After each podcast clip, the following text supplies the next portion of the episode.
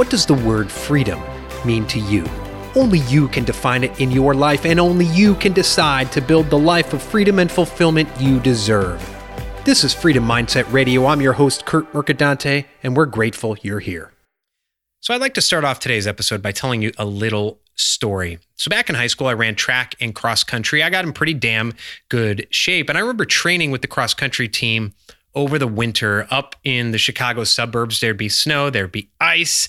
And I would always keep with the lead group in practice. I remember some Sundays I would get up in the morning and I would go for 15 mile runs. I would get in that state of flow, effortless action. The Chinese actually have a term for this. It's called Wu Wei, effortless action. That described how I was in practice. Many of my times in practice were better than the times I would run in competitions because it would come time for competition and I would think I would have to get extra motivated and psyched up. Oh my gosh, the butterflies in my stomach. I was told that was a good thing. Get psyched up for that cross country meet. And I would get so psyched up that I would get tense and I would choke. My times weren't even close to what I was running in practice. I didn't even get top seven on my team. Had nothing to do with ability. And yes, I got down on myself for choking. But here's the deal, and here's the topic of today's podcast. I became so obsessed with the results. Now, you may be thinking, well, Kurt, one of the five pillars you talk about is becoming radically outcomes focused. Yes, that's absolutely true. And what we're going to talk about today is the fact that you can become radically outcomes focused, yet become detached from the results. That may sound convoluted, it may sound counterintuitive, but it's absolutely possible. So I want to talk to you about a little known football coach. Of course, I say that in jest, named Nick Saban. Now, I'm not a Alabama football fan, and you may not be an Alabama football fan, but you can't argue with the fact that the man has won a lot of championships. He is a winner. Now, he often talks about the key to their success is what he calls the process. Sounds pretty vague, pretty nebulous, right? Well, I read an article and Nick Saban talked about the process. He talks about a game when he was coaching Michigan State. I think they were four and five. They were a losing team that year, but they were playing the number one Ohio State Buckeyes. And I believe they were losing. And there and then he decided to change his mindset of how he coached that team. And the process was born. And he decided, you know what? We're not going to worry about the championship. We're not going to worry about the Big Ten championship. Hell, we're not even going to worry about the scoreboard or winning this game. What we are going to absolutely 100% focus on with all our effort, all our discipline, all our determination is the very next play. Does that mean he didn't want to win championships? Of course not. Does it mean he didn't want to win the game? Of course not. Does it mean he didn't want to get the first down? Of course not. But he figured, let's focus on the very next play, that next step in front of us. By doing that, he took away the stress, he took away the tension, he took away the ability to choke, right? By worrying about the scoreboard. Now, that doesn't mean that his team didn't have a longer term vision and longer term outcomes. I'm sure they wanted to win the national championship every year. Here with Alabama, of course, they want to win the championship. And to do that, you got to win the conference championship. To do that, you got to pretty much win the division championship. Then you got to win 11 to 13 games. Then you got to win downs, but you got to win the very next play. So you it's all about reverse engineering those that vision and those longer term outcomes.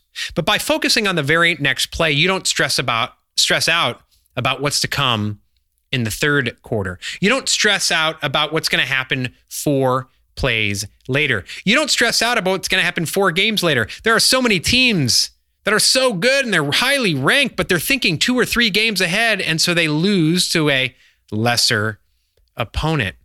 So Nick Saban very successfully has put this process in place. They reverse engineer their long term outcomes, but in the here and now, they focus on the next play.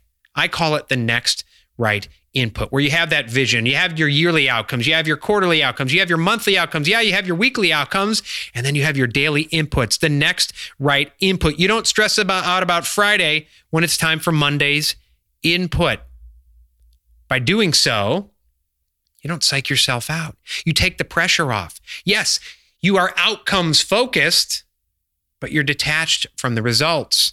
You know, several years ago, I believe it was in Michael Phelps's last Olympics. You know, Michael Phelps's coach tells the story about the radical visualization that Michael Phelps always do, does. He, he visualizes every day, waking up in the morning, I think eating his cereal, driving to practice. He visualizes his warm up, his stretches, his, you know, the first time the water hits him. He visualizes every stroke, every breath. I don't know that he visualizes only getting on the medal stand, winning the medal, or his time, or breaking the world record. He visualizes the inputs that it takes to swim his best race. That may get him a medal, it may not get him a medal, but he focuses on those next inputs, the next breath, the next stroke. Anyways, in that Olympics, I remember watching it, and Phelps was in the, I don't know what, the holding room before they go and swim, and he was absolutely focused. He had his earpods in, and he was he was you could tell he was visualizing what he was supposed to do from then through the end of the race.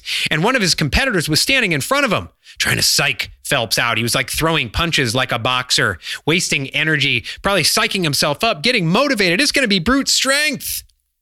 Well, in the end, Phelps beat him. But there's this picture that ends up going around social media every now and then. And it's a picture of Phelps. I think he was doing the breaststroke. He's focused straight ahead. He's focused on his next breath. He's focused on the next stroke.